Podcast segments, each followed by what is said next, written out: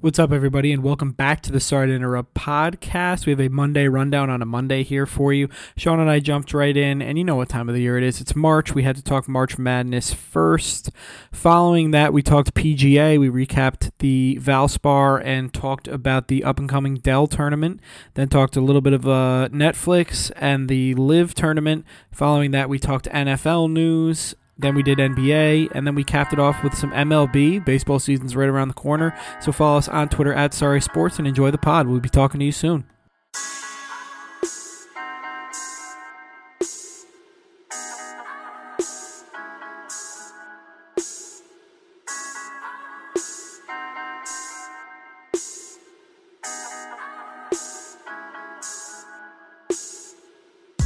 What's up, everybody, and welcome back into the Sorry to Interrupt podcast. We are here for a Monday rundown, a loaded Monday rundown. We will start by recapping the round of 32. We've got NBA, we've got NFL, we've got baseball. But, Tom, obviously, we've got the PGA. But, Tom, let's be honest here. I have to first ask you with the news today, Hmm. the much rumored news, are you doing this podcast clothed or not? Everything's coming up me right now between Aaron Rodgers and well, that little, excuse me, I'm sorry, let me take that back. That little thing that the Jets still got to get done, and then the St. John's Red Storm scooping up slick Rick Pitino, just having him just pop right over the Whitestone, why don't you, and come to Queens. I love it. So excited. Just press couldn't be more giddy. tom- press conference tomorrow at the Garden. Um, I'm red tie, for you hundred percent red tie. I hope this goes better than his last time being an employee of a team that called MSG home. But the college is where he belongs, and man, I know it's happened way later than it could have. But he's back in the Big East, and seriously, you've got to be just gushing. I saw this news, and I was I was thinking of you because I was like, I know what it's like to have gotten a big time coach that is just dialed into the talent. And we saw what Pitino just did at Iona. He is going, I think it's going to be much sooner rather than later that some of these big time New York players end up playing in Madison Square Garden. Oh yeah, I'm I'm very excited. Um, but what he was an employee of MSG. Am I learning something right now? He was the Knicks head coach for a minute. Was he actually, or are you thinking about the Celtics? Uh, both. Rick Pitino was the Knicks head coach. hmm Really? Wow, I didn't even know that. Yeah, because Calipari was the Nets head coach in New Jersey for a little bit. I do remember that because he wanted. He claims at least that he wanted to take um, Kobe. Kobe. Bryant. So did Yeah. I. Me too. Yeah, obviously. Yeah, But you're no, right. He was the Knicks head coach from '87 to '89. Did not go well, I guess. No, I think it was right before he went to Providence. Or no, it was after Providence, before Kentucky. only head basket college basketball coach to ever win a title at two different schools. And I, Yeah. had, I had to double verify that because I thought Roy Williams won two titles, but he only won he only won with UNC Yeah, I think he went to one with, Kansas. Yeah. Yeah. But no, just to get back to the point. Sorry, we went on a tangent there. I'm I'm giddy. I mean, this is this is it. Truly for St. John's. This is it. If they don't if they don't figure this out and he isn't the one to save them, then they're just to get demoted to the MAAC.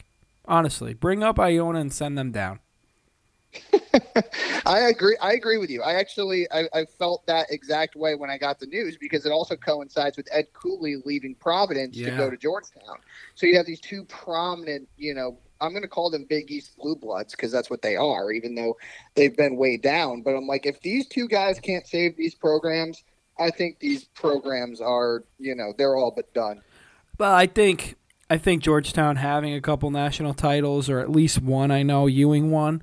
Um, not to mention the region that they're in. They're like the premier team in DC. They have a better chance at turning it around. Um, and they've had more success of recent, but both teams need to figure it out. Not much, man. I mean, they've won like two games in conference in the last two years. Oh yeah, I know. I meant I meant more in the last like twenty years because St. John's hasn't been relevant since I don't know, uh, I guess the I think 90s. you're looking at this with I think you're looking at this with St. John's colored glasses. I mean, maybe in like 2010, 2011 Georgetown was still good. I mean, but they really haven't had anybody since Otto Porter. That was a while ago. no, I know. Well, Mac McClung, obviously, he transferred out. Um, he left. Yeah, both schools need to figure it out. I think Providence is a is a prominent, a pretty I, I would say a pretty solid program. I think they'll land on their feet. As will do I think Iona will land on their feet as well. Iona is always a springboard for these young up and coming head coaches. Look out for Tobin. Yeah, look out for Tobin. I mean, I, I'm sure Iona is going to make a call. I, I, I'm sure they wanted this decision to be made so that they could make a call. Mean, Mhm. we saw um, Holloway leave uh, St. Peter's and go to Seton Hall, um, his alma mater. So I know uh, Tobin, that's not his alma mater. But um, at the end of the day, man, I, I really believe that the Big East is going to start becoming like back to where it used to be. And I know you have some new additions, but you have three teams in the Sweet 16. You know, UConn's back where they belong. I know you've got Creighton and Xavier and Butler and teams of that nature that are not traditional Big East schools. But if you get Georgetown and specifically St. John's good again, I really do think that this conference is going to just be on a rocket ship because they they have the rights with you know the Fox broadcasts. They've still got the Big East tournament at the Garden. You're going to have the coaches that everybody knows. You've got Hurley, you've got Pitino, you've still got Cooley, you've got McDermott, you've got Sean Miller at Xavier. Like it, it's going to go back to what it was Shaka, in the good old days. Shaka Smart as well. Yeah, Shaka No. Smart, yes. I'm hoping that they're really bringing back UConn a few years ago was an amazing move for the Big East and for UConn. Let's let's they needed each other, um, and I just think these two. Obviously, Cooley was already in the Big East, but going to a bigger program than getting Pitino, this conference is going to be the premier the premier college basketball conference again soon. I'm I'm thinking about it. Yeah, absolutely. And I'm happy for you. I really am because St. John's needs to be good and they need to be relevant. They I mean, yeah, the, the last the last five star recruit we got was Rysheed Jordan. I mean, I know he's in jail for murder, but that's that was the last five star recruit we got, and that was back in 2010. It's been 20, or excuse me, it's been 13 years since we got a five star recruit. Yeah, and you've recycled through coaches. I mean, you had Lavin, you you bring in Mullin at the same time that Georgetown brought in Ewing, two former, you know, icons of the programs. They were in over their head. They weren't recruiting, and then they weren't great coaches. And then obviously that hurt. And now you're at this point where you bring in Richardson, who, as you claim so well, like he's got no ties to the program, he's got no ties to the city. It's hard to it's hard to do that. I mean, I was staring at it right in the face with UConn when Kevin Ollie left. I mean, it really was like, holy shit, this was Calhoun's handpicked guy who won, who was an assistant under Calhoun for years, former player. And then we go to the American Athletic Conference and go into obscurity, lose all these games. I'm like, shit, if we don't get this head coaching decision right, we're going to be screwed. And you bring in Dan Hurley, who's obviously who was at URI, but he's a Jersey guy. He knows the Big East, and he's brought UConn back to the Sweet 16. It's it it matters so much, and obviously Pitino's on like that, but times a hundred. Yeah, I mean, and and he's from New York, grew up in Long Island, and he and he's already coached in the Big East, so he's ready. He's ready to bring a uh, an almost blue blood team back to back to you know heights. I'm excited. Sports are coming up, Tom, right now. They really are. I mean, my picks are doing well. I, I fell to third place, but I, you know, I'm in the green money wise. The only thing I can't do is beat you in, in picking golf guys. I know, which is really hysterically ironic. so Um, frustrating, but very funny. right. We will be talking golf in a little bit. By the way, I did finish episode seven and eight. We will talk about that. So I did Cool my homework. stuff. But let's start with the round of 32 recap. And we'll once again start up in the South region. Alabama, Tom, they had no problem with Maryland. They really just look like they're unbeatable right now. Yeah, our boy Miller finally uh, decided to score a point, which was cool. And yeah, this team is dominant. They're the best team in the country. No question about it. Uh, they also have the best draw looking at the rest of the brackets. Um, Mhm. But where Cinderella keeps going, man, Princeton, and they beat up on Missouri, beat them by 15. This game was never close. Yeah, our, shades of St. Peter's of last year, right? Yeah. Oh, absolutely. I'm just going to keep pounding the table for this. I know Princeton doesn't really do it just because they're an Ivy League school, but there's going to be so many upsets. This transfer portal's changing everything. Of course it is. I mean, they've got some players too. Like I know they they they don't have the athleticism of some. Of I mean, that team kid like from France is nasty. Yeah, he really is. But they can shoot the lights out, and obviously they're very fundamentally strong. Yes, they are. San Diego State does the same thing they did to uh, Charleston's doppelganger Furman, better doppelganger Furman, and they just mucked up the game, and, and Furman barely got off the bus. San Diego State is so fucking physical, man, and they're long too. It is hard to score against them. Yeah, no doubt, and that's why everybody was like, "Oh, let's take Furman, let's take Furman." I said, "Nah, I'm staying away from this one. I can't put my finger on it, but I got a feeling San Diego State's going to muck this up, and I'm glad I stayed away because it, they, I mean, they're like an old Knicks team. They can't call they can't call every foul on the same possession. yeah, the mid majors out of South Carolina are not faring well against San Diego State this year. No, can you name a Furman alumnus? I cannot. I can. Clint Who? Dempsey, Nice. Were you Huge- holding that one in your back pocket? huge soccer pull. I don't know why I know that. I really don't. I don't know why you know that either. I mean, we could have been doing a podcast for the next ten hours. I would have never known. Even if you said soccer, I don't. I'm not getting Clint Dempsey. Lastly, Creighton holding it down for the Big East. One of its three representatives heading to Sweet 16. They beat Baylor 85-76. And again, man, Baylor when they're not making shots, they're they're just bad. They play a really ugly basketball game. Yeah, um, bet on this one and hit, um, but did not have. I had Baylor advancing. Um, I, I just Creighton stands out more than any team in the country to me. They deserve to be higher than a six seed. They are better than a six seed. Their point guard is excellent. He is. I mean, what do you? He would go for 32 yesterday, 36. Yeah, Something like Nembhard or whatever. But Yeah, I mean, Nembhard. he's just so good. He's just such a classic point guard. When you're watching these games and you have money invested in a certain team, it just is such a comforting feeling to know when a rebound gets pulled down in a huge possession and they get the ball. It's like get the ball to him, and I know the right play is going to be made. Oh, absolutely. And I mean, it, kind of takes you right over to that Kansas State team with Nowell. I mean, what, Mhm. they beat Kentucky 75 69, moving into the East region. And I felt that same way. I thought, you know, Oscar Tshiebwe, as we talked about Saturday, was going to assert himself. I think he had 16 rebounds in this game. He had 25 in their first game against Providence. But, I mean, Nowell just, he was shooting the lights out, and he's just an unbelievable playmaker. Kentucky had no answer for him. Yeah, and that Kansas State team's very explosive. I mean, Keyontae Johnson didn't do anything, and then late hits that crazy step back three to ice it. Yeah, which takes some balls to be like ice cold.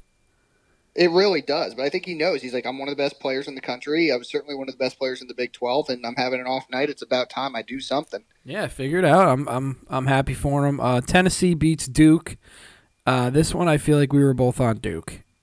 Oh yeah, And this one, you know, you're gonna blame me for my Charleston pick.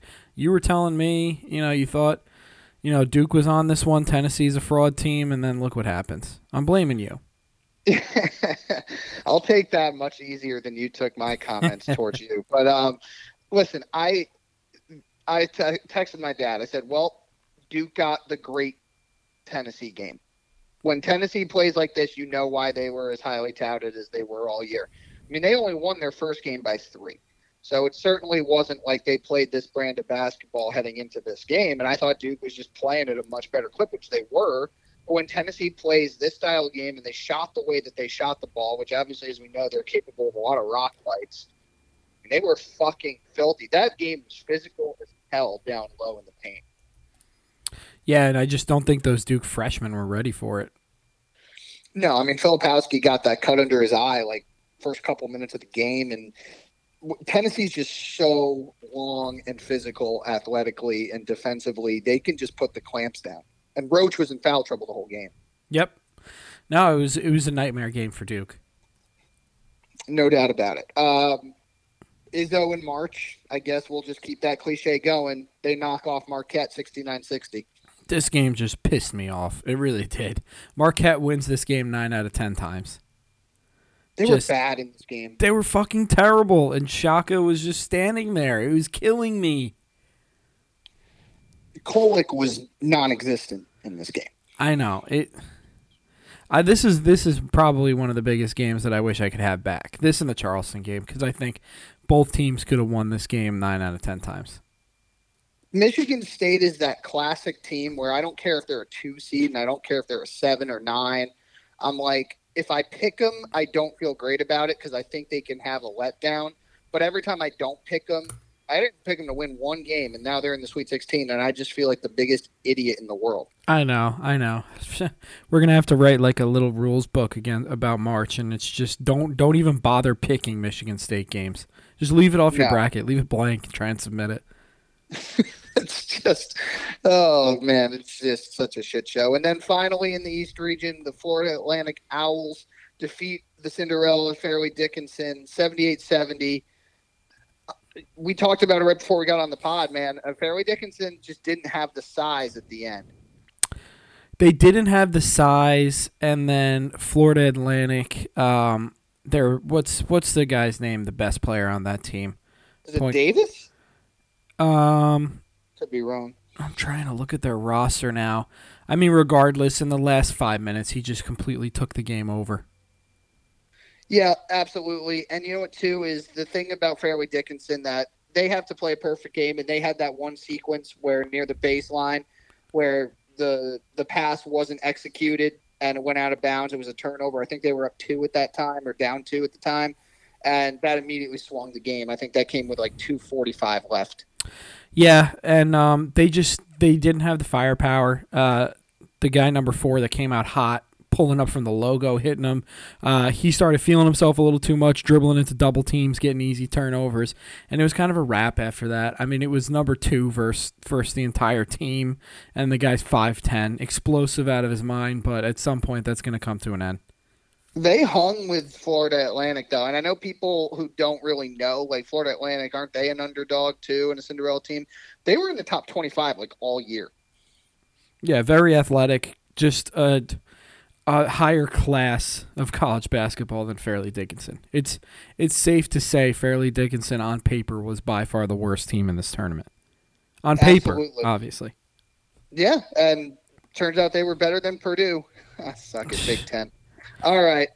Um, moving on into the Midwest. Houston survives Auburn 81 64. Tom, they didn't play well in this game for a while, but you could see when they need to turn it on, they can do it instantly. Yeah, and Sasser looked better, right? Yeah, he did. Um, he certainly did. Their defense was giving fits a little bit, though. I thought I thought Auburn, for the most part, was was doing what they wanted, but then I forget what the exact run was, but Houston went on something like a thirteen to two run, and that that just put it on ice. Yep. No, no doubt about it. And they they had they're capable of that, and that's why we got them going to the final four. I feel much better about that pick. Texas beats Penn State, and this is what happens when Penn State goes ice cold from the floor. Absolutely, they can't hang. And Texas again is one of these teams. You know, you look up in an eye blink, and it's a 10-0 run, a 12-2 run. It's it happens over the course of like a minute and ten seconds. Yep. Uh, Xavier holds off Pitt, takes takes a leader um, late towards the end there. This game was a lot closer than the final score reflects, but they were able to hold them off. Xavier had their scare. I think they're going to be able to settle in from here on out. Kunkel went off in this game. Mm-hmm. I think he hit like five consecutive threes at one point. Yep. No, it was.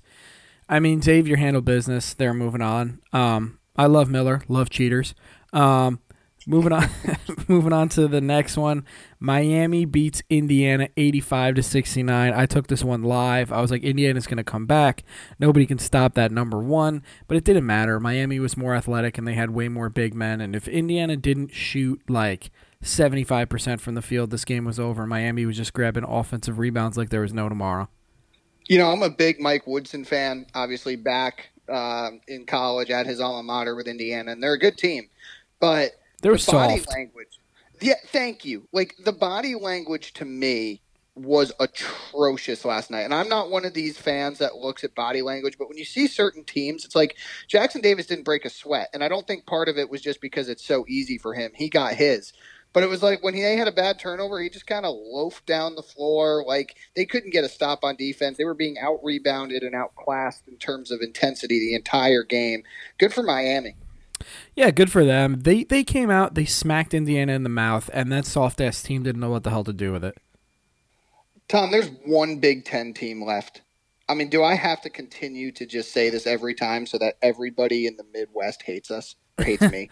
and of course, the only Big Team, t- Big Ten team left is the one that we both saw thought sucked. Yeah, exactly. Which we don't know, but hey, if it's anybody, I'm glad it's Izzo. Um, yeah. I can I can take the L on that one. But seriously, I mean, every year I have to hear about the fucking Big Ten in both sports. It's I know. It's it's such an overhyped conference. It really is.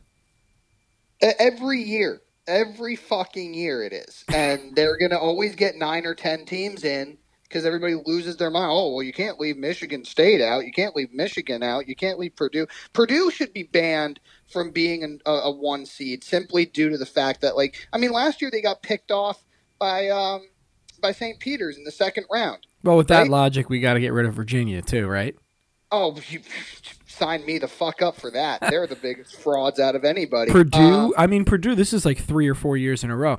Both teams should not be allowed to be above a five seed. I honestly, you know what? I'm trying to think. What's the what's the what's the highest basically home team? Is it eight seed? Yeah, because then it flips yes, to nine, right? So they should not mm-hmm. be allowed to be above a nine seed for at least five years till they prove it everybody tweet at us to sign this petition. Um, I'm, I'm with you, man. It's just they're the biggest frauds because they play their style of game, and it works in conference play enough. But it's just over and over again. I'm reminded that like these teams are just not that great when they play other styles of basketball. If you can speed them up, they they're completely lost. Yeah, I know. And it just takes one coach to just be like, oh, if we just fucking put the foot on the gas pedal, this team's going to choke. No, easy money, and then it's first or second round out every time.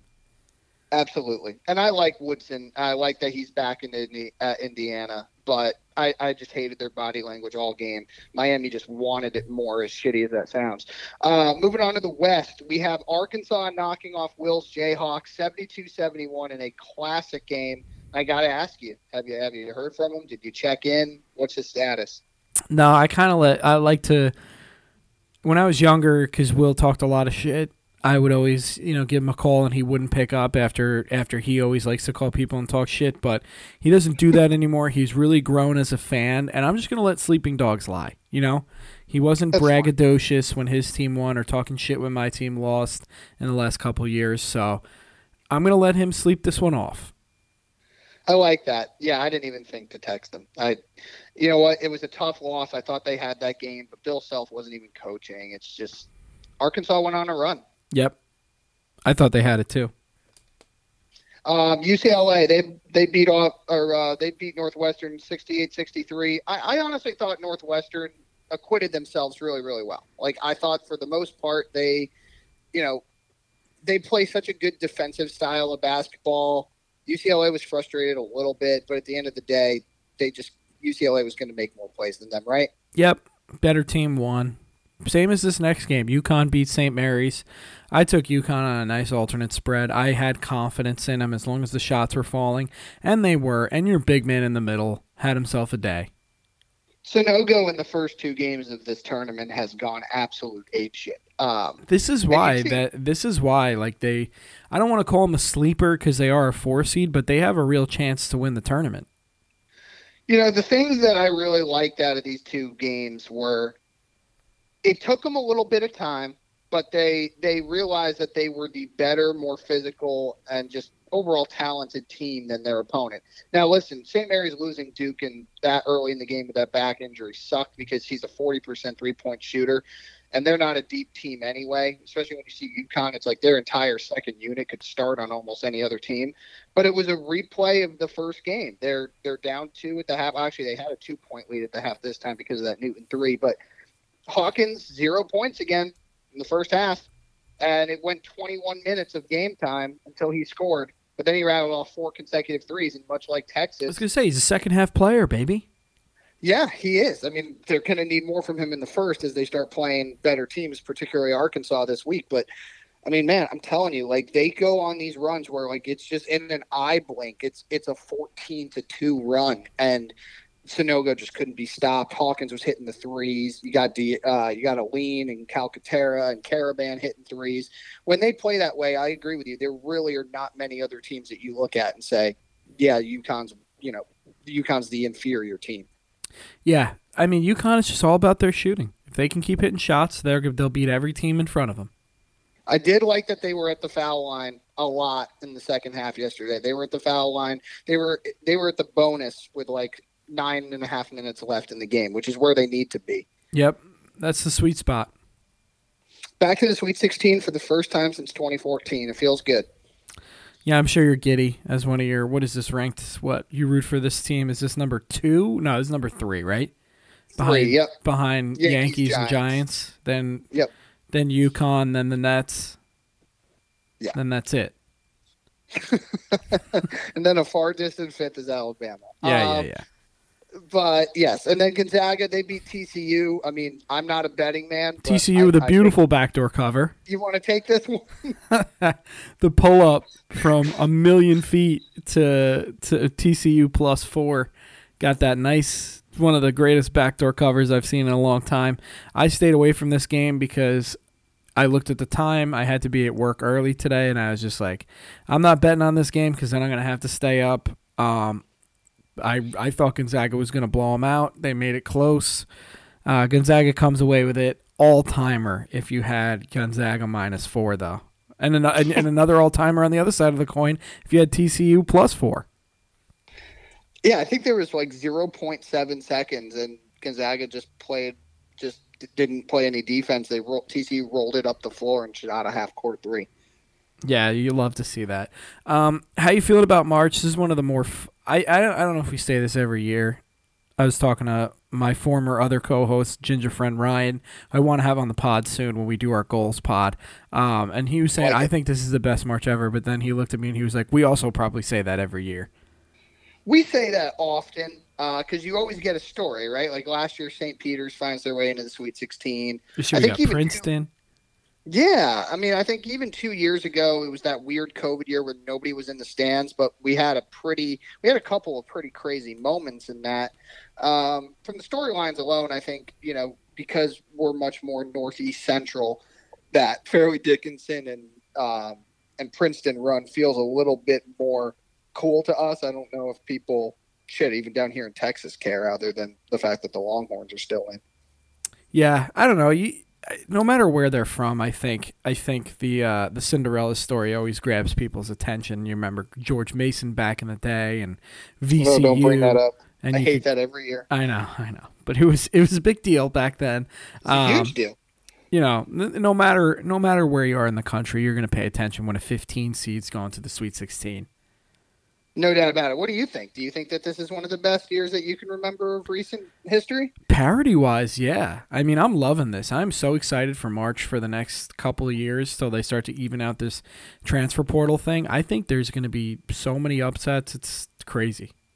See, I think that the parity in college basketball now is super, super good because team players can transfer multiple times for opportunities you know, coaches are in and out of schools, you know, moving, transferring themselves to better programs to establish the kind of team that they want.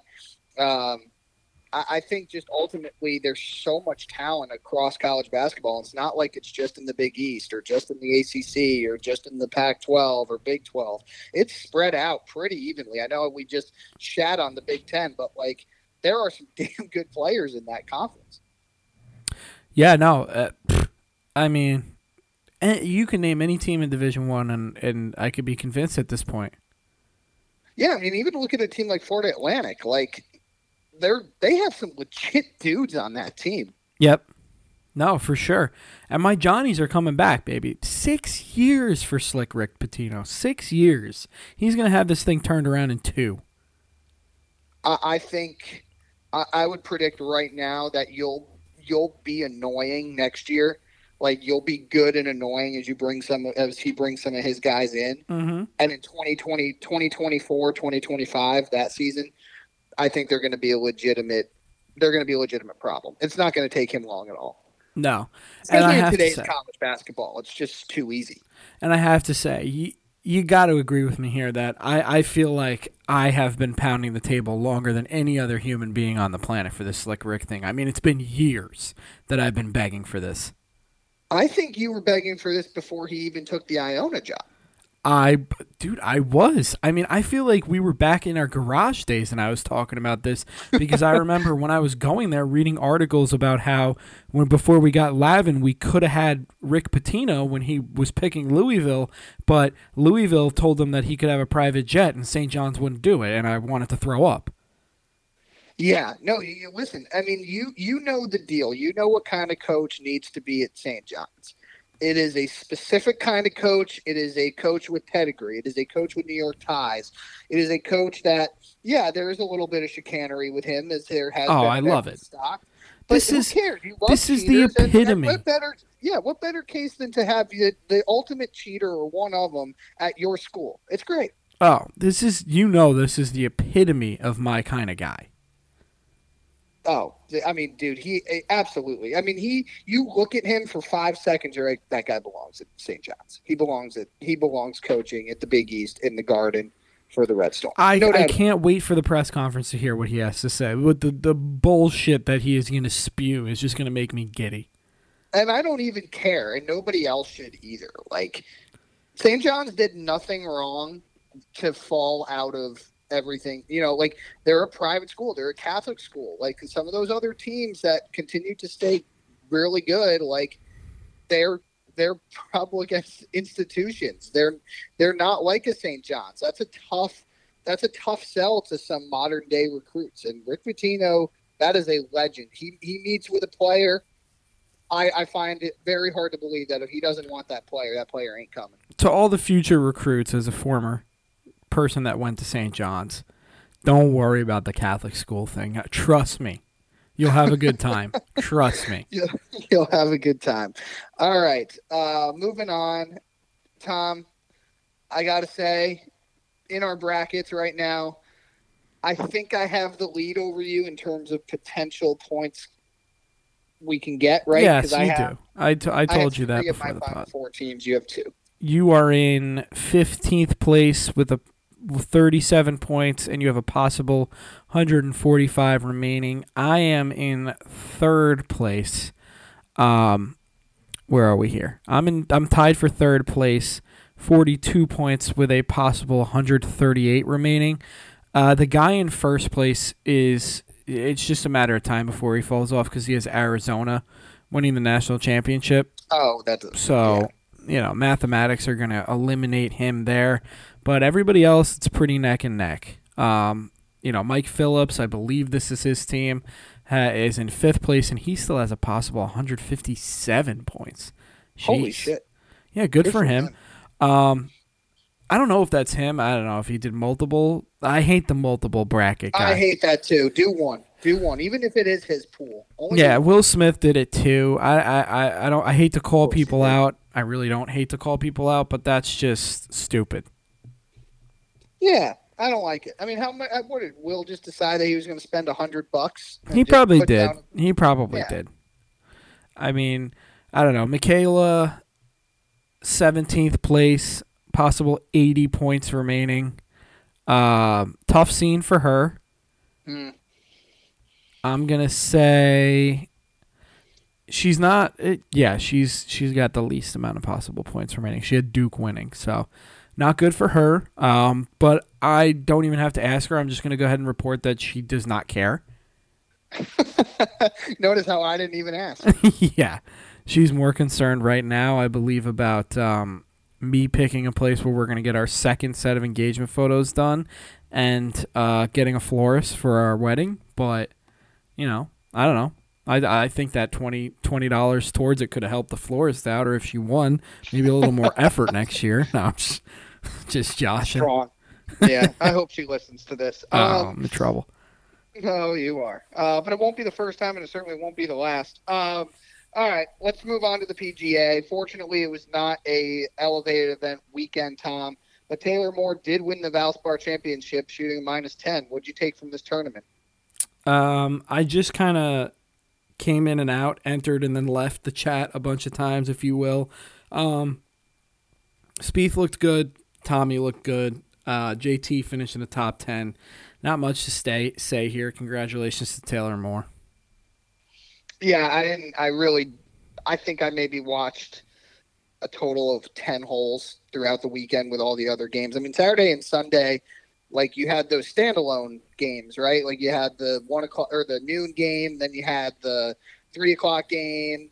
Uh, so you could kind of jump in with the golf, but after that, it was really not a high high pressure situation for me to go to. No, it was college basketball all all weekend long.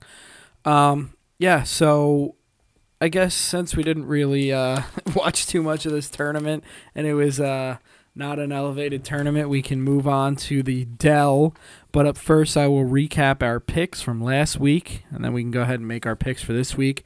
You had Justin Rose as your designated winner, and in your foursome, he finished 36, Joel Dahmen 61st, JT 10th, and Keegan Bradley missed the cut, so 76th. I had Ludwig 61st. Keegan, I just mentioned, missed the cut at 76. Harry Higgs, I'll never be picking him again, 76. and then Jordan Spieth in third. Uh, the math on that, you had an average finish of 47.75. I had an average finish of 54. You beat me. That gives you another point. That's two to one. Sean is winning for our season picks as we started. Uh, you can hear me turning the paper over here, getting ready to write. Um, Sean, you won again. So go ahead and give us your picks for the Dell this week. Uh, this is a match play event, so something to think about. Um, uh, let's see how you do. All right. Um, so I am looking at Rory. Okay. Jon Rahm. Okay. Cam Young. You fuck. Again with this, I, I really am trying to look off the beaten path and think of guys. Oh yeah, let me look off the beaten path and pick number two and number three in the world golf rankings. Well, come on, not with Rory and Rahm. Those are obvious. I don't need your smart ass comments with those. And then Billy Horschel. Oh, Billy Ho. I love that. I like Billy Horschel. All right, who's your designated winner? Cam Young. Cam Young. Okay. All right, for me, I have Will Zalatoris, Cameron Young, Jordan Spieth, Xander Schauffele, and my winner is Will Zalatoris. Nice. Yes, sir. So I don't you know. Spieth really is playing some great golf right now. I feel like it's a matter of time until he cracks through. I, mean, know this might be the tournament too. This is, you know what? This is you know right what? around where he. Before is, it starts, is, I think he won this last year. He might have. I, am going to pick him to repeat. I'm picking Spieth. All right. I'm switching it. Spieth is my. I'm going to cross out my underline here on Willie Z. Spieth is my designated winner. I just changed it up. You have Cameron Young. Um, Spieth sure. went to UT, right? Yes, he did. So this is right in his old backyard. Oh, it's in the same town. I mean, speaking yeah. of which, somebody I know lives there. Yeah, I know. Are you going? I'm not planning on it. Is this is the buzz down there that this is coming down? Is there like people talking about it? People gonna go? You heard anything? I haven't heard anything, but I I'm sure it's going to be a big deal. Yeah, I'm sure I think it is. This is one of the. I think this is like the last year. One of the last years. It's like Dell sponsoring it or something. Really? I think so. Yeah, well, I, I hope they keep it somewhere. down there. Yeah, I mean, I the golf course. I did look it up after one of our most recent pods, and it really does look beautiful. I know they showed it a little bit in full swing during the Spieth episode, but yeah, I would love to play there. I I think you can. Can you play a TPC if you just pay a billion dollars to play it? I'm not sure. You're asking the wrong guy. I do know one of my cousins is a member in the TPC network, so he could get us a tee time there. Oh shit! I don't know if either of us belong on that course. Well, you know I don't. So, although I did shoot an, I shot an 81 on Saturday. Not a big deal. Good man. Yeah, but it was a fucking joke course. But nonetheless, got to get the ball in the Take hole. The victory. Yeah. All right moving on to the next. Uh, let's talk about let's talk about full swing first. So you watch episodes seven and eight, which I believe were the Sahith and Mito Pereira episode yep. seven, and then Rory episode eight to cap it off. Yes, so I really liked Sahith. I thought his whole upbringing, that whole story was great. I love Pereira and that whole Chilean group there. Um, I, I didn't know. Too bad they're all gone. What's that? I said, too bad they're all gone. They're all gone. Um, but shit, man, I thought it was really captivating stuff. I think just showing how hard it is to be a rookie on the tour, how each of them got their tour cards, and then just you know, you saw Sahith at, at uh, Waste Management had the lead, wasn't able to capitalize. Pereira at the um, at the players, like it's it's an absolute grind. You just see like the absolute anguish it puts on these dudes and their and their significant others and full families too. I mean, the investment Yeah. is, just nuts. Oh, Sahith, Sahith's dad and uh, Tony Finau's dad were like the biggest hits of the series for me. Mhm. Um, the one complaint I do have about, well, I have a few complaints, but one of the complaints I have is that they're talking about Sahith as if he's, um, I don't know, like Tony Finau when he first came out, like where nobody knew who he was, worked his way up through Q school. Like Brooks, same thing. Brooks played in uh, the, the you know the world um, the uh, European tour and whatnot to come up, and, and like essentially saying he came out of nowhere and that Mito Pereira was the one touted. That's kind of how they made it sound, and it's like it's really the opposite. Fucking Sahith was like a top ten amateur in the world coming out of coming out of Pepperdine. Like he was an incredible golfer, and everyone expected him to be good. I don't know where that's. They kind of just manufactured and made up that storyline. You would, yeah, you would know that better than me. I mean, I had, I don't know his whole story, so I'm kind of going off of what this series is showing. That's what's annoying Uh, to me because you're yeah. loud because you're sitting there thinking, "Oh, that's great! This guy came out of wh- nowhere." It's like, no, this kid's been a prodigy since. they didn't even mention Pepperdine. Yeah, it's it was very odd. Um, the other gripe I have with the series is just that they they bounce around a lot. They do. Like, they do. One second, you know, we're we're seven, eight episodes in here, and now we're going all the way back to the players, which is the They second. show J, they show JT, and I'm like, we just had this whole. Yeah, I wish there was a little episode. more of a chronological order because if you're trying to explain golf, uh, like I, you guys really did a good job breaking down what the cut is. We all know what the cut is now because they they beat that into the ground. But I mean, if if you're just a random person watching this, you're you're thinking like, wow, they they go back to the PGA a lot. Like, how many times do they play that tournament? Yeah, I mean Tulsa. Man, talk about talk about Southern Hills getting a lot of play. Jesus Oh man, Christ. what were they paying? Shit. oh, they had to they had to have been very happy with how much footage Yeah. they were getting. Oh, it was Um, unbelievable. And it culminated with the Rory episode, and I love how they ended with Rory. Uh, I love his story. I, I obviously knew he was a prodigy because he's been. I mean, he was touted as the next Tiger when he first came on, which is when everybody was saying Mhm. that. Which, but dude, he is just the coolest. So well spoken. Yes, and the you've got to love this too for when you were really getting into the tour. Like I'm sure just the the respect he has for the history of the game is really awesome, isn't it? It is, especially because you see a lot of Euros going over to LIV, and Rory's obviously the best one there, and he's like, hell no, I'm not going anywhere. Him and Rahm. Um, yeah, the only thing, the only other gripe I had was that they're making, they make the Tour Championship sound like it's a major. It's like, oh man, since I was a little boy, I wanted to win the Tour. Like, aside from the money, these guys could fucking care less about. It's just another tournament to these guys. I wish they spent more time at St. Andrews than they did at the at the. I know, Uh, but they just, they, they clearly could not get Cam Smith. No, You know, No, I, I don't know. There were snippets of him, and that was kind of it.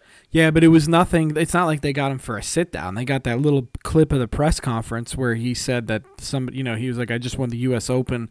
My team makes those decisions for me," which is absurd. Your team makes suggestions, you sign off on the decisions, but yeah, they Right. didn't. They didn't get Cam at all.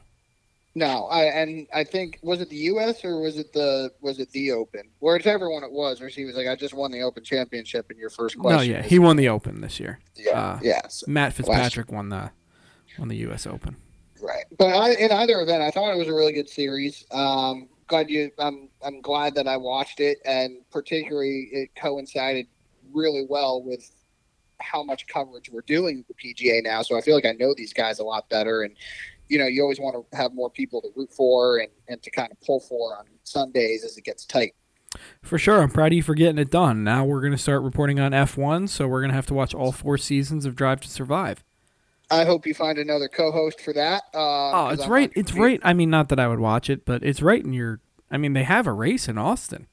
Yeah, I know the Circuit of Americas. It's huge every October. Yeah, it's, I mean, you've got everything going on down there. You I told go... you, man. It's great here. There is so much shit here. Yeah, well, let me get just got a second promotion at work. Let me get like five more, get my feet set, and then I'll demand that I get New York pay down in Texas and I'll move down there. But I got to have leverage to do that. And Michaela's got to finish school. You got a couple things to figure out first, but you're always welcome. Um, Thank you. Before we move on, uh, to obviously we just have to mention LIV, but I did want to get your thoughts on the ball distance restrictions. That was a big point of emphasis last week um, with you know how I think it's only majors, right? Is they want to restrict, they want to have golf balls that are not going to carry as far and it's going to be more of an even playing field. Can you just explain that a little bit more and give your thoughts? Well, yeah, they're just trying to ro- roll the balls back a little bit. I don't know. Is this for sure? I didn't. I saw the report, but I don't know if this is just a I suggestion or a no, chat. I happening. Um, I mean, for me, it's like I, ball club. I, I I don't know. I mean, I saw Billy Horschel talking about it, where he's just talking about the forgiveness of the clubs, and you know, you're not you're not being um, it's not you're not being penalized as much for not hitting the ball in the middle of the club face, and you're not being rewarded as much for hitting the ball in the middle of the club face. I guess you got to roll something back and even the playing field with the distance. I mean, I, I don't really know how, I don't really know how the science of this is going to work, but wouldn't it make sense that the person with the higher swing speed, even if the ball's rolled back, is going to hit the ball further than the person with less swing speed? Like, is Rory is still going to hit the rolled back ball further than uh, Joel Dahmen? So you know, it's, it's, just really gonna, funny. it's not gonna even anything. You know what I mean? Sure, and that's where I wanted to get your thoughts on it because obviously you know, I was thinking about this in depth as like, oh, is this really going to make a big difference? I obviously I don't know the whole deal of like really hitting a golf ball with the impact, but my first thought was thinking, you know, they tried to do this with baseball two years ago after the 2019 season when everybody was hitting home runs like it was nothing, and they had you know the lesser ball, and I'm like, well, yeah, that might impact the guys that hit 22 last year, then they might hit 18 but that's not going to impact Aaron Judge or Giancarlo Stanton. No, you can't stop them from creating the exit velo. No, it's just going to go. It's just going to go four ten instead of four fifty.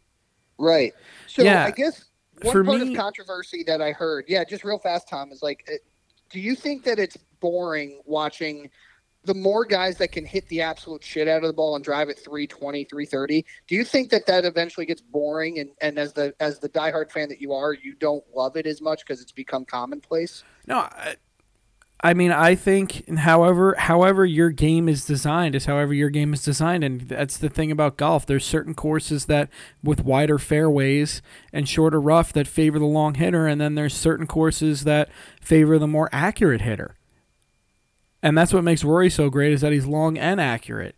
Uh, for me, it's just, I mean, it's not like somebody's taking it super low at the majors because the thing that combats the distance is the fact that it's so tough. The position of the holes, the rough, all that stuff is so difficult that it does, sometimes distance doesn't matter. You have to hit it in the middle of the fairway in order to hit an iron and be able to spin it back towards the hole or a wedge and spin it back towards the hole as opposed to the rough where it's coming out with a lot less spin and you're not able to hold the green. So my thing for combating distance is not changing technology. We don't want to go backwards here. I think there's a limit that we should get to. Like we're not saying that the MLB should play with fucking metal bats, but exactly. but there's you know, at some point, yeah, do I think that there's a limit that you should get to? Yeah, but that's why you can't have a shaft at above a certain length or certain things like that. There's that's what those restrictions are in place for. If you want to cut down on low scoring, which I don't even think is what they're trying to cut down on, they're just trying to minimize no. the distance, which is stupid. It has it doesn't even really correlate uh, to scoring in a lot of these tournaments that that are elevated tournaments. Just fucking don't mow the rough as high, shrink the size of the fairways, and make it really tough to attack the pins out of the rough. It's not that hard. No, it's not. And, I was interested in it from the standpoint of, you know, because I heard Horschel on the NLU pod do the, you know, kind of talk about it, and you know, I heard there was kind of that stupid analogy every time we hear about like oh well are you going to make the the rim higher to 11 feet because too many people can dunk now or you know shit like that. And it's just like i don't care as the casual fan. If somebody who can drive the shit out of the ball can drive the shit out of the ball let them fucking do it even if everybody starts to do it. It doesn't really matter to me. I kind of want to see i will never lose the level of just pure uh you know just unbelievably impressed with what these guys do. It's like I'm never going to lose interest or I'm never going to stop marveling at Aaron Judge hitting a home run when I'm like, yeah, most people can't do this. Tiger Woods wasn't the, isn't the greatest golfer of all time, one of the greatest athletes of all time, because he hit the ball a mile. Yeah, he hit the ball yeah. a mile, but he hit the ball wherever he wanted it to, draw, fade, down the middle, whatever you want. And then his iron game was better than anybody else, ball striking wise. His wedge game was better than anybody else, and his putting was better than anybody else. That's why Tiger Woods is who he is. If if you take away everything else, then Tiger Woods is John Daly. well, and you also, I mean, we we talked about it like three years ago when Bryson was talking about, you know, making making uh what was it Augusta a par three or something? No, it was it was. He said that Augusta is like a par. It's a par seventy two, I believe. I don't want to be. Yeah. I don't want to upset any of the purists here. I don't know the exact par, but I think he said it should be a par sixty eight for him, and then he went out and missed the cut. So how did that work out for him?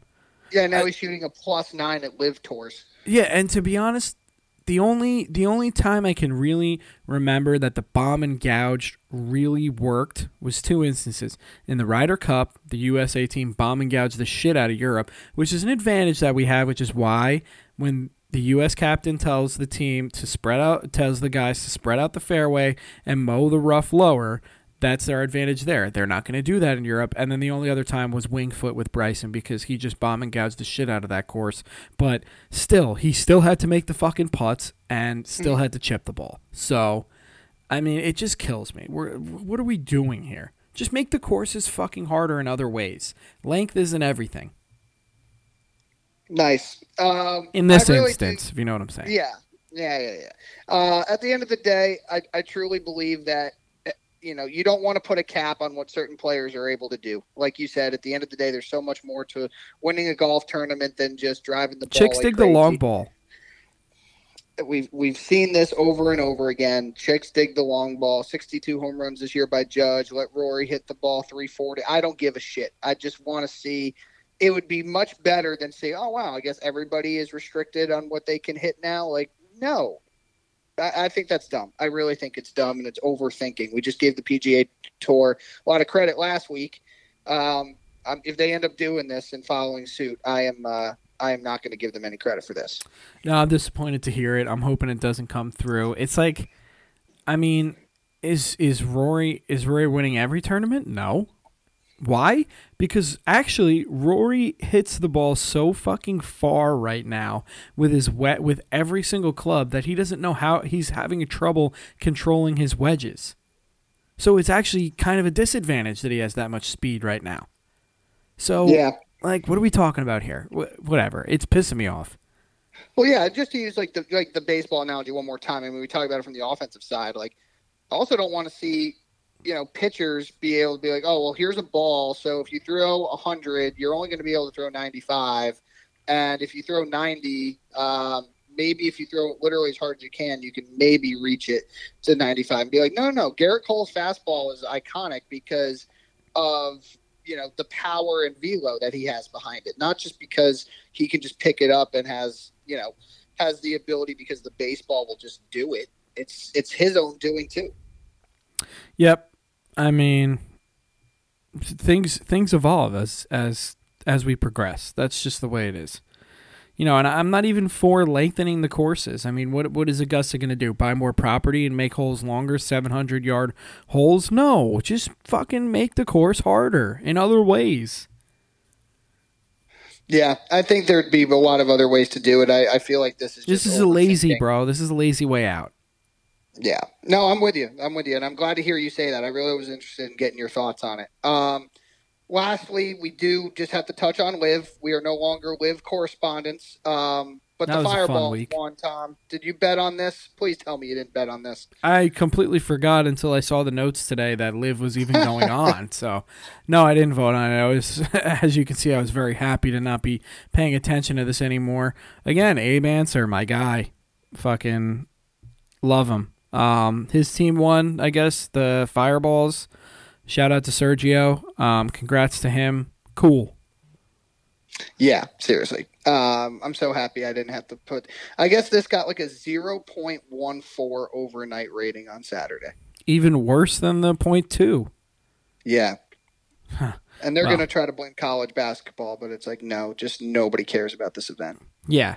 I mean, maybe they maybe they didn't make it to two because they didn't point two because of college basketball, but I mean, I think we got out at the right time. I think we sold at the right time. We licked our wounds. We took a little bit of a loss, wasting our time doing that, but we're out. We're done. Yeah. We didn't completely bottom out like I am with uh, my First Republic Bank stock that I stupidly bought, hoping it would go back up. That was dumb. well, we all make mistakes. Um, enough golf. Let's move on to the NFL. It was a relatively eventful week, Tom. Uh, you signed Allen Lazard to a four-year, forty-four million dollar deal, which, by the way, just on its own – know everybody's just like, well, you have to do it because of Rodgers. I really think that's a really good receiver to add to already Elijah Moore and Garrett Wilson.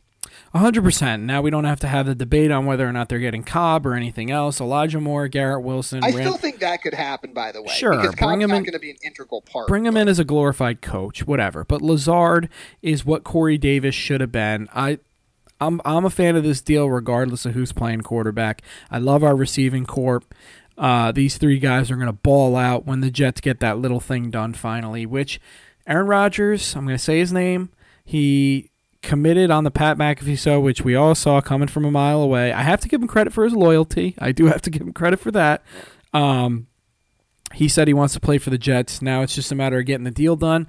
And Sean, I think the longer that this goes, the better it is for the Jets because I'm sure the Packers, the second that Rodgers committed, or even before that, because they all probably knew, started asking for a Russell Wilson deal and wanted to work back from that. And the Jets probably told him to get the fuck out of here because we're not bidding against ourselves like the Lakers did with Anthony Davis. Yeah, I was interested to hear if you thought the Jets had more leverage or the Packers. I think it's kind of at this point in the in the stare down relatively even because from the Jets standpoint, looking at the Packers, it's like there's no way he's going to report. There's no way you can have him report. He's going to be a distraction, and if he does report, you have to pay him. Um, and that would only make things really, really bad. And you're not totally moved off of this uh, of this Roger situation and just totally handing the keys over to Jordan Love. And the Packers are looking at the Jets is like, well, we want your first because this is your quarterback plan. You don't have another plan. What are you going to do? Start Zach Wilson again? And we know you want Aaron Rodgers in there as fast as possible so he can start building a rapport with those guys. So I think that's where we're at right now with the with Douglas and um, and Gutekunst for for Green Bay. It's just they're trying to wait each other out, and the Packers are trying to see if they can get that first round pick for him. And the Jets are saying no. Eventually, this has well, one of these guys has to blink, and please, for the love of God, get this done because basically it is done, and I'm really tired of hearing about it. I am too. I've stopped looking it up and all that stuff. Like I used to Google his name every 20 minutes. Um, for me, I just think the longer the Jets hold out, the better because at some point the Packers are the Packers are going to have to pay him. So, yeah. and that's what's really going to hold their feet to the fire. I understand, don't get me wrong, that the, the Jets need him at their quarterback and they would like to have him. But if I'm the Jets GM, I'm like, hey, if you guys want to pay him a little bit and then make the deal with us, like, great. I think what they're haggling over, you know, in my honest opinion, I don't know if you agree, but I think the Packers are really trying to get that first round pick out of the Jets, whether it be the 13th overall this year or a future first. And the Jets really don't want to do that. And then the second part is is the value of that second pick, whether it be a fifth rounder that turns into a three or a two, contingent upon Rodgers plays all 17 games, he leads you to the playoffs, he wins MVP, all those different things. I, I'm sure that's really the only the only snag, right? Yeah, I think it's I think it's more the compensation um, in regards to the amount of money that each team is going to pay Rodgers. Um, Mm-hmm. I don't know. I just don't see the Jets. One first round pick, I can stomach it. Outside of that, but I think the Jets are really trying to go for zero first round picks. Oh, well, absolutely. Because if they were willing to give one up, I think this deal is done, and the press conference would have happened already. I love it. Keep Yeah, you have feet. to. Keep holding their But feet you also don't want to. You also don't want to drag this out, and as you start getting into the off-season program, I mean, we're only five weeks away from the draft, so at that point, it's like you really gotta, you really gotta start figuring out. Okay, Rodgers is going to be here. He's going to start throwing with his guys because right now he's still under contract and a member of the Green Bay Packers. As weird as that sounds. Yep. No, I, for me, and maybe this is me just trying to talk positively as a Jets fan. I think the longer that the Jets hold out, the better it is for them. I hope you're right. Um, yeah, we're going to find out. I really, like I said, hope it's sooner rather than later. Um, as the Aaron Rodgers saga continues to be the story in New York football, my Giants have had a sneaky good offseason. We mentioned the Waller acquisition last week, but they also signed Parris Campbell, the wide receiver from Indianapolis, to a one-year, this. $44 million deal. We re-signed Darius Slayton to a two-year deal. Um, do I love Slayton? Not a, not a lot, but I think with an improved offensive, you know, wide receiver room, he also has that huge rapport with Daniel Jones, which is obviously big. And then they re-signed Jihad Ward to a one-year deal, who I love because he's one of Wink's guys and he flourished this year. Yeah, he really did. I like the Parris Campbell signing because he's a big body in the red zone. And he's fast as hell. He's just got to be on the field. Mm-hmm. You worry about those got to be on the field kind of guys, but again, one year, what is it, four point seven five mil? That's perfect. Here's what I love about what the Giants offseason has been. They committed to their quarterback without, you know, completely overpaying. They get to keep Barkley, who they still could work out a long term deal with, but if the worst case scenario, they've got him playing on the tag. You bring in Darren Waller, who has big play capability for really nothing, and he doesn't hurt you financially going forward. And then you bring in Parris Campbell and you bring back Darius Slayton to very minimal deals. So they've improved their wide receiver room drastically. They've still got Hodgins. They still can make a draft pick. I still think OBJ is in play the longer that things drag out. And they Like, still got that kid out of um, the rookie they drafted last year. What what school was he out of? Memphis, Robinson, uh, Kentucky. Kentucky, But yeah, Memphis, one of those two. One Yeah, of the and he's blue got- I mean, schools. he's coming. He's coming off ACL surgery, so who knows when he'll be ready. Same with um, Shepard, obviously. But I just love that they're they're making all these moves around the fringes, and Joe Schoen's really not putting them at any kind of cap disability. It's it's really good and fun to see what a great GM can do. You want to know why? I got a feeling. Mm. Stefon Diggs is going to get upset at some point. Mm. That would feel good, wouldn't it? Oh, that would feel great. Stefon Diggs might be a giant. You heard it here first. I love that. Um, let's move around the league. C.J. Gardner Johnson signs a one-year, eight million dollar deal with the Lions. This is a sneaky good acquisition because the Eagles lose another key member of their secondary. Yeah, and the Lions really needed to shore that defense up, especially the secondary, because they were in all these games offensively. They just would lose games forty-two to thirty-eight. Yep. No, you're 100% right. He's going to he's going to do a really good job for them. The Cowboys acquired Brandin Cooks from the Texans for a 2023 fourth and a 2024 fifth. Um, how do you think Will feels about this? How do you feel about this? Does this take them out of the OBJ sweepstakes? What are your thoughts? I don't know if it takes him out of it. I think it's more insurance in case he decides to go somewhere else for more money or he'd rather go there. I actually like this move a lot. Will talked about it on our podcast about how um, CeeDee Lamb's not really like a full on bona fide number one and he needs somebody else there to get him open. And I mean, I know Cooks has bounced around from New Orleans to New England to uh, Los Angeles and then to the Texans. But everywhere he's gone, no matter the quarterback, he has produced. I mean, I think almost every single season of his career, he's over a thousand yards. So I still think he's going to produce, and he's going to be able to put up numbers, and he's going to be able to get Cooks. Uh, or excuse me, he's going to be able to get CeeDee Lamb more open. I couldn't agree with you more. From the Dallas perspective, I thought this was a really good move, and they didn't have to give up anything really for him. So No, good on- not at all. No, I love it. Um, speaking of the Texans, the Texans signed Laremy Tunsil to a big fat deal, fifty million guaranteed for Tunsil. Uh, three years, seventy-five million dollars total. Um, I guess the highest paid offensive lineman in history. What is that on an annual value? Yeah, just in, and in terms of total contract money, because remember he's coming off that major. This is an extension to that crazy deal he already was under.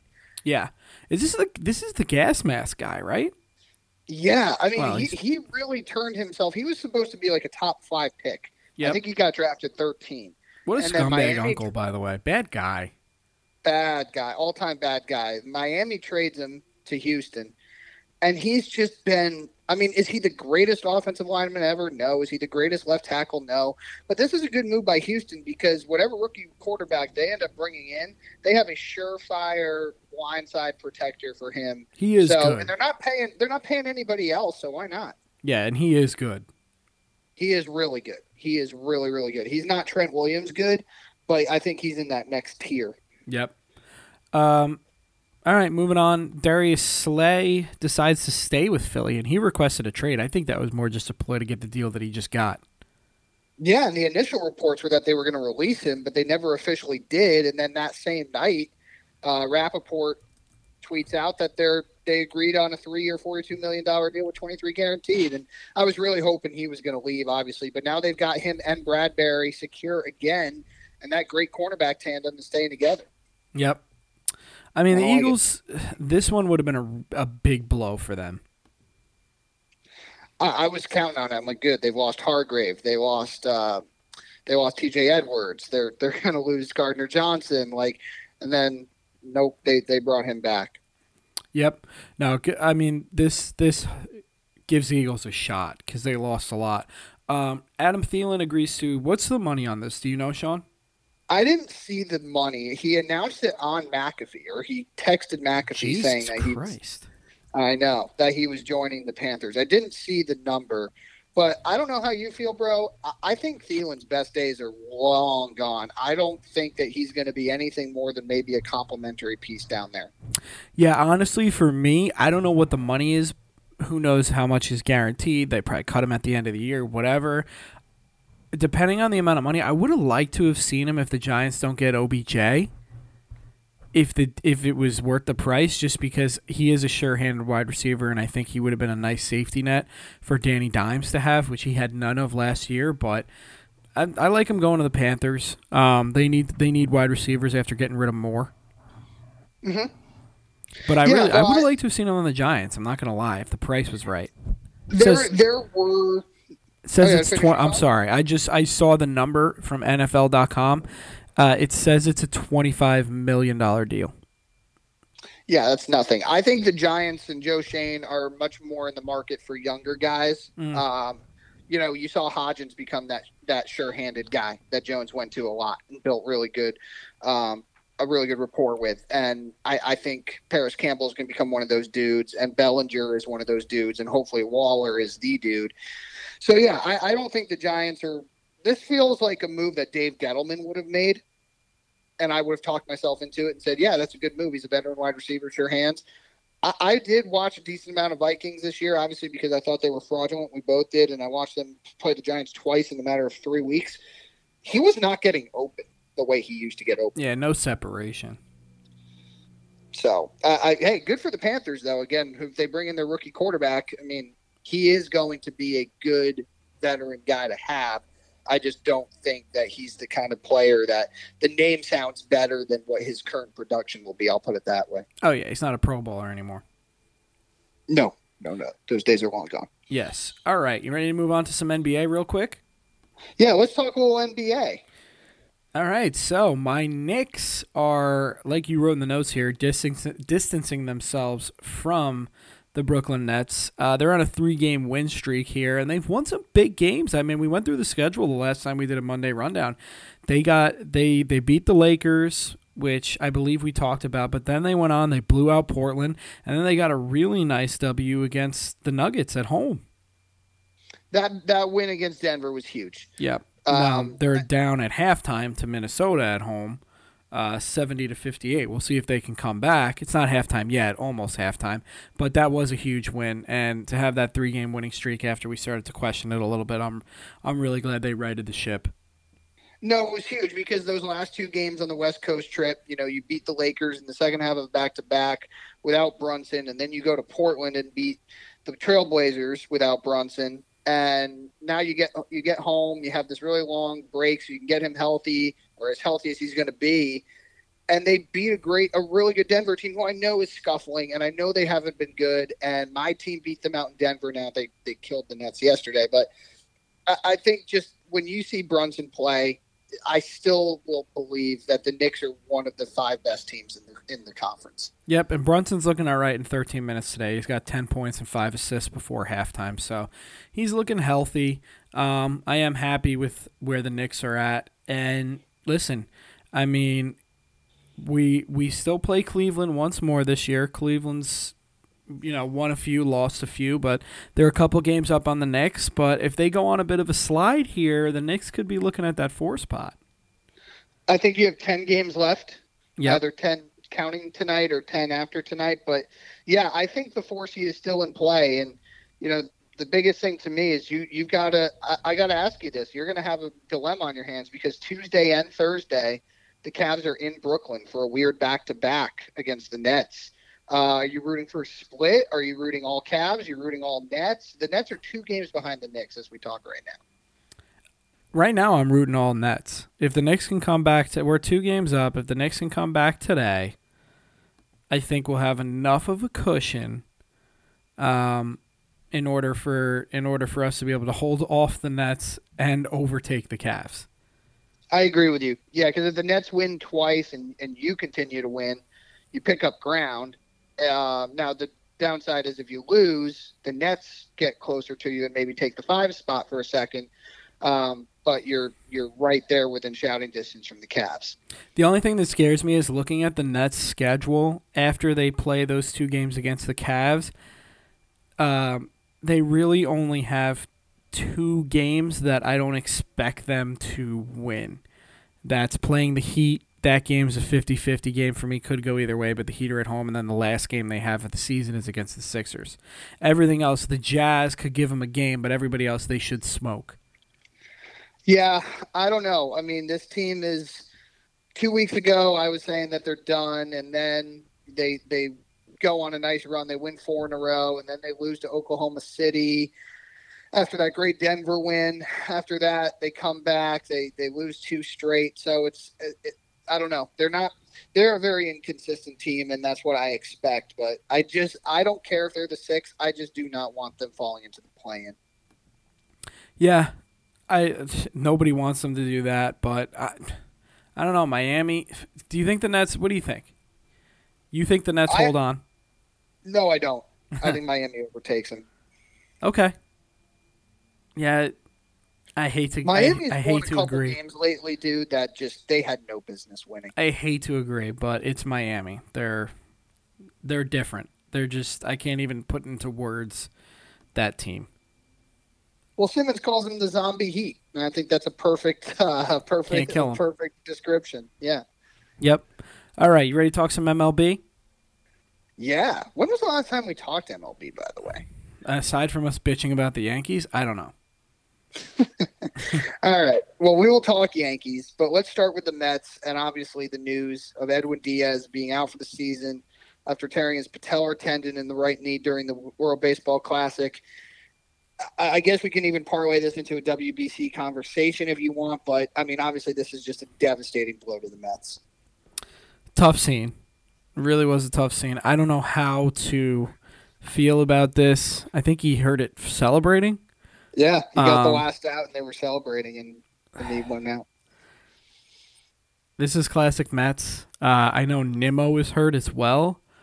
Mm-hmm. Um, and then I'm trying to think. That doesn't look as bad though. Yeah, I'm just saying. I'm going up and down here. Nimmo's on Team USA, right?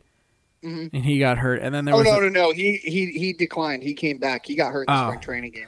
There was a third player on the Mets that got hurt. I can't uh, think of him in Quintana. my. Yes, Quintana. Yes, that's it's just tough. It really is tough. Um, just classic Mets. It's just can't catch a break. Um, I don't know. They're they're gonna have to be in the market for another closer. I don't know who.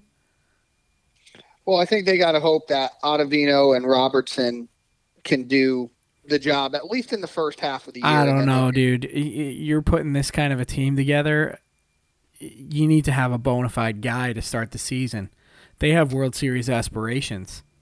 Yeah, but I also do believe that they're talented enough where they can get through the first half of the season and be pretty okay with like a, a combo of Ottavino and um, and Robertson. I just think that when you want to get to October, but we see every trade deadline, there's a couple of closers who become available because bad teams are are going to put a, an emphasis, and then we'll see how desperate the Mets get.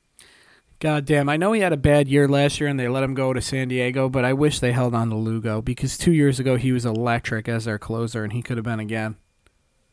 I know, well, not as their closer, but their right? setup man.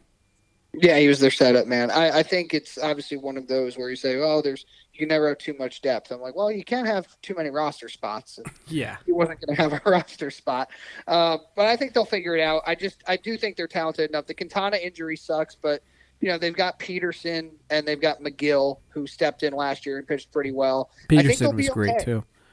Mm-hmm. Peterson was really good. And I have to say, I've been watching a little bit of the World Baseball Classic. Lindor is fucking raking. Oh my God! He, I mean, him and Trea Turner. I mean, Trea Turner went nuclear this weekend. yeah, Team forget USA. about Patrick Reed. Trea Turner's the real Captain America. um, I got to tell you, man, uh, just talking about the World Baseball Classic for a second, I've watched some of it. I haven't watched all of it. Um, I've got caught up in a couple of moments, but it, it coincides obviously with March Madness, so I, I, I, can only get invested into so much. But I, hear this complaint about it, and I'm like, but dudes are getting hurt in spring training games. Exactly, exactly. It doesn't, it doesn't matter. It, I mean, I don't know. It, for me, it's it's people are talking about it and it's growing the game, and that's all that really matters to me.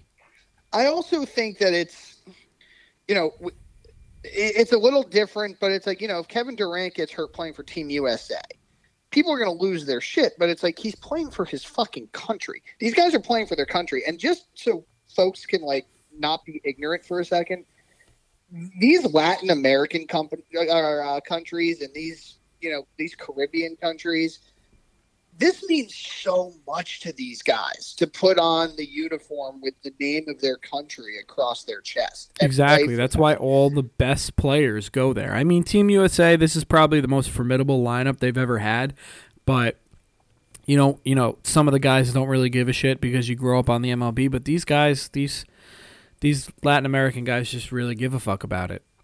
Yeah, and I mean, you see it in Japan and and and uh, China Taipei, like it, Mexico, it, it really is a huge deal. And I, I think the only reason people don't like it is it hasn't been around that long. So you can't say it's like, well, it's like the, it's like the dream team or whatever. It's only been around since 06, but I'm like, they're trying to grow the game internationally. And for the folks that are like, oh, we want to play, you should play in November. What players are going to go play after playing a full six month gauntlet of a season? Nobody they're not going to go play because then if you get hurt, it's like, oh, you played a meaningless game after the regular season and after the playoffs. It's like there's no perfect time to do this, and we see the injuries in the spring training games. That's my immediate pushback. Is this happened during a celebration? It's a completely finicky, crazy, terrible, like you said, classic Mets thing. But then two nights later, Nimmo gets hurt sliding into second base in a meaningless spring training game. So what? Are we just not going to let guys play spring training games next?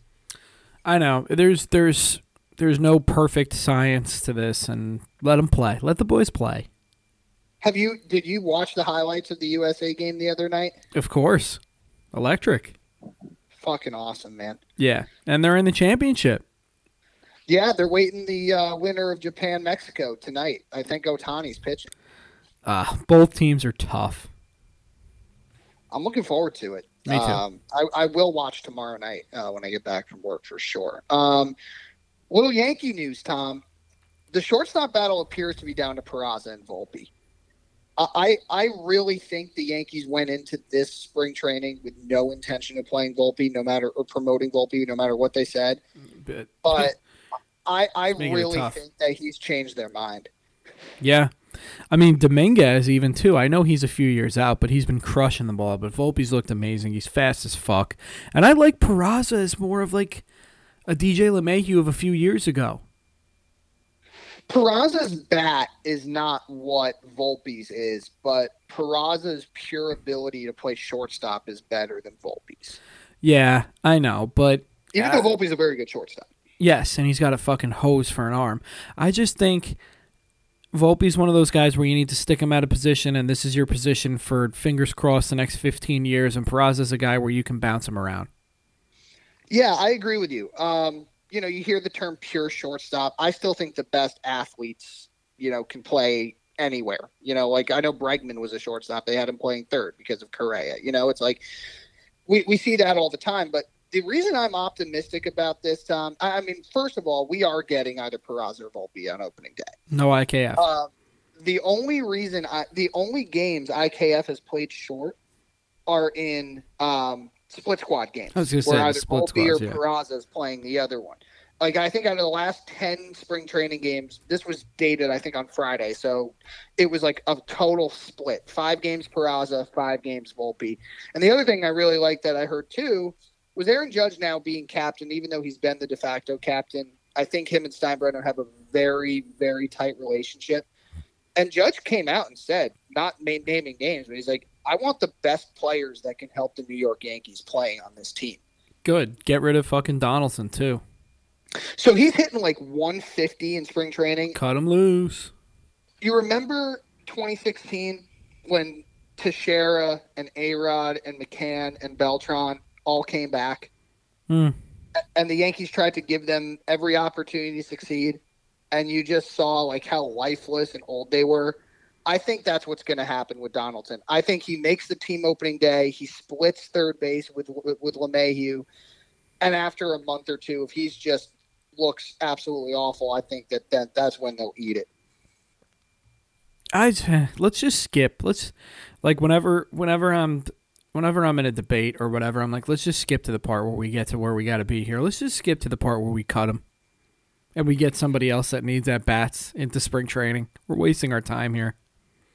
Uh, I'm with you. I mean, LeMahieu's had a good spring. He should be playing third almost every day. Um, you've still got Torres. You're going to promote one of Volpe or Peraza, and you've still How's got Gleyber been yeah, hitting as a DH for Venezuela? I don't know. I haven't seen his numbers, but I don't care about guys like him in spring training because he's young. It's not like Donaldson who's old and coming off an awful year. No, no, no. I was just good- curious to see if if Gleyber was swinging the bat well. That's all. I know he's going to be playing second base. I still think out of like it would surprise me with how little time is left, but I still think there's a chance he gets moved. Mm, you're holding out for that. But don't you think it makes sense though? Like they haven't given him an extension. He's still young. They haven't traded Peraza or Volpe. Yeah. Well, then I guess you just stick Peraza at second base and, and get another pitcher. That's my thought. Is like this roster is still too fuck. There's too many guys. Yeah. I wouldn't mind it. I mean, those rookie cards, I might as well set them on fire, you know? so and I like just Gleyber. trade the guy. I, I, I like Gleyber a lot, but if you're not gonna trade either Peraza or Volpe, I mean, there's no room for Torres, and they haven't given him the extension. If they're not going to give him an extension, he's not coming back. He's not in their long term plans. They've basically said it as many ways as you can without overtly saying it. so who are we trading for? Well, it's interesting because in camp, Harrison Bader got hurt with an oblique injury, and he was the center fielder. So I got to ask you, what is the Yankees center field and basically their whole outfield plan? Because I know they don't want to play Judge in center a lot. They've Yep. they've come out and said that that's not an ideal situation. That's why they got Bader. I, I you know. You're looking at Cabrera playing left. He's even played center a few times. I mean, they sent Dominguez down, so he's not going to make the roster. Yeah, he's But just you've got Rafael Ortega, you've got Willie Calhoun. Like, who? What do you think this this outfield configuration looks like opening day? well, Cabrera bounced around last year, right? Mm-hmm. He hit pretty well, but I Yeah, think he's a switch was- hitter with pop. Yeah, but he might be one of those guys where the more the more tape these pitchers get on him, he's going to get figured out. He might be a short spurts kind of guy. Well, he's a super utility guy by play. He literally plays every position. He's even played center a few innings this spring. You know who I think should play center field for the Yankees? Bryan Reynolds. The stupid Pirates. I I, I think it's Cabrera. Who who do you In think? center? I think Ortega. I think Rafael Ortega is going to play center. I think he's going to break camp with the team and be the center fielder. Okay. Who he's had a really good. He's had a really good spring. Yeah, I haven't really looked, but I'll, I'll take your word for it. You're you're I the more in the that- weeds Yankee guy. I'm more of a regular season, get locked in at the beginning guy. I think that they're also the good news is is Aaron Hicks has played a couple games Oh, in center, Joy. which means that he's not playing. No, no, no. Listen to me. He's not playing left in a lot of games. So that means that they are not planning on him being the the left fielder. So they're just throwing him in center in some of these games. He's not a center fielder. He's he they they have announced that with obviously the Bader trade. So I, I think the less he plays left and the less IKF plays short, the more you know those guys are not playing those positions come opening day. True, it's just a shame that they're on the roster. It really is. I mean, dude, I don't know if you've seen any cross your Bleacher Report or Twitter, but uh, I mean, there's been two or three fly balls that Hicks has just lost. He's done. He's done. He's Stick a fork in him. Can we cut him? The current rotation looks really interesting with the Rodon injury. What is it? Let's. Uh, I mean, what is uh Cole, Sevy, Sevy, Nestor, Nestor? Of course. just made his first spring appearance the other day, so he's going to be the fifth starter just because of time. Schmidt and, Der- and Germán have each had good springs, but it's like, shit, this is where you brought up the trade. I mean, I'm staring right in the face of hopefully a, a trade for a pitcher because I like Germán and Schmidt, but I don't want them both starting. One of them should be in the bullpen. So who do you want? What are, what are you staring? I'm looking at a team like the Marlins, who have starting pitching depth. And I'm well, they just got rid of like- Lopez. I know, but I'm looking at a guy like Luzardo. They still need infield help, even though they got Arraez. I'll tell you what, just say, you know, who hangs up Sandy Alcantara for Gleyber Torres?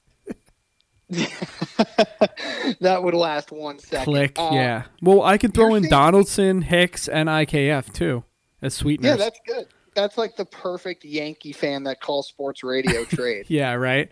That sounds like a fantasy football offer I make to people. See if they're dumb Yeah. enough to take it. Here's three guys I absolutely hate who have no business playing. Now give me your best player for them. Yeah, right. Uh, yeah, I guess I guess I could see I could see that deal getting done. I, I agree with you though. I just don't want Schmidt and Germán. One of the two, fine, but we need to shore up this depth. Depth, and um, what's his name? Um, Frankie. He's he's not coming back for a while, right? Yeah, I it's it's probably if he comes back at all, late August, September. So you don't even look at him in the plans. I think with Rodon, it's you know you don't want to rush him back with this forearm. So it's like No, definitely not. Well, I want him to be good for two or three years. for sure. Well, hopefully six, but Yeah, well, yeah, I, I think that you've mentioned this a few times. Do you circle back to the Padres and see what they're doing with their starting pitching surplus? Does Blake Snell become available for the right price? yeah. I was thinking Snell and Tatis. You know, I've been talking about it. I don't want any part of Tatis. Oh, I would love him. Come on, you'd immediately fall in love with him. Come on, we could stick him in center field. yeah, I'd fall in love with him until he gets on another motorcycle and gets hurt. Oh, again. he Or- learned his or- lesson. or, or pops PEDs again and, and is out. He was just trying to get right. That's all. yeah, He's a young guy. Idiot. Let him live. I'm already justifying it for him. Listen, Gleyber, Gleyber Torres, and you know, you name two prospects outside of Volpe and Dominguez. You guys can have Peraza. We'll take back, we'll take back uh, Tatis and Snell, and we'll we'll call it into the office. I'm fascinated to see how this last week and a half goes, or not even. Yeah, week and a half. The last opening day is next Thursday. Jesus Christ. Yeah, no, I know it is. It is insane. Well, we're gonna have to see how this shakes out. I- I still believe that there's a move or two to be made. There's just too many guys for not enough positions. Maybe there's a maybe there's a consolidation, and somehow we get a surprise Reynolds trade. That that to me, man, it just makes the most sense. I, I, I would hate to have to part with Dominguez. I would hate to have to part. No, we can't do that. Or or am I being dumbass Yankees fan here?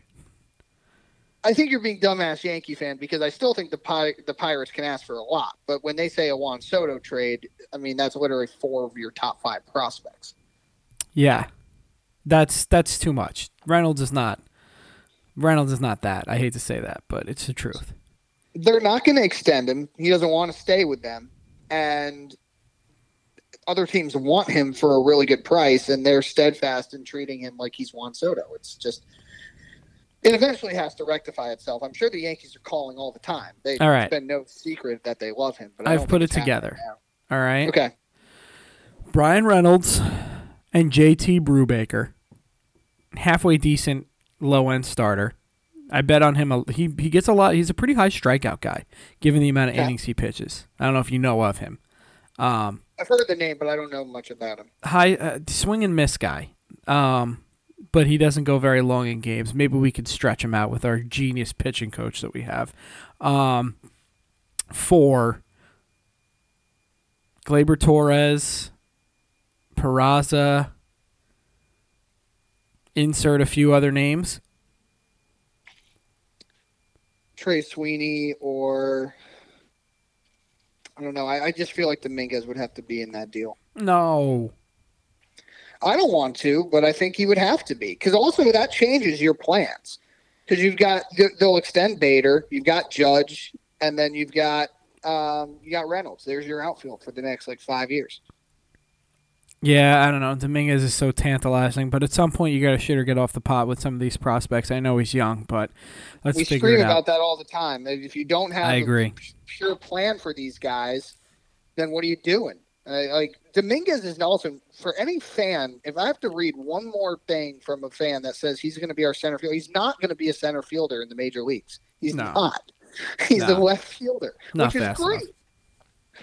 Yeah, I agree. And then if I if I'm the Mets after that deal goes through, I immediately pick up the phone and try and ta- trade for David Bednar. Yeah, yeah, the closer for for the Pirates. Yeah, he made the All Star team last year. I would immediately try and trade for him. He's a guy that I would just wait. That's the thing with the with the Mets closer situation is I, I really do think it's let's just figure out a way to sustain this until Get to the All Star break. trade deadline. Yeah, Yeah, there's going to become guys available. They do every year. I mean, fucking Josh Hader got traded this last year. Yeah, true. I agree. All right, man. Anything else? Not really. Things are starting to get a little warmer here. I'm liking it. I'm seeing commercials for the Masters. March is heating up. I'm I'm I'm having a good time. What about you? Yeah, finally, it's going to be actually, and I know you give me shit for it, but it was literally like 41 degrees this morning. It was fucking cold. So it is going to start being very nice. Um, South by is over, so it shouldn't be as crowded, even though we've got the golf tournament down here this weekend. I don't know, man. I just gotta. I'm I'm I'm just in UConn mode right now. I mean, that's really it. Sweet 16, baby. Yeah, you should be excited. Baseball's right around the corner. Knicks are Knicks are humming. Jets got to get finished up with that little thing, but eventually it's going to happen. And Rick Pitino is a Johnny, so um, everything's coming up roses. We've got the NFL draft is five weeks away. Uh, we gotta we gotta start doing some homework on baseball because that preview pod's got to come out next week. Yeah, I know. I um, I really didn't even realize how close it is. Get ready, buddy. Yes, sir. All right, man. Well, everybody enjoy the week. I'm sure we'll be talking to you later on in the week. Sean? Yeah. Take care, everybody. We'll be back later.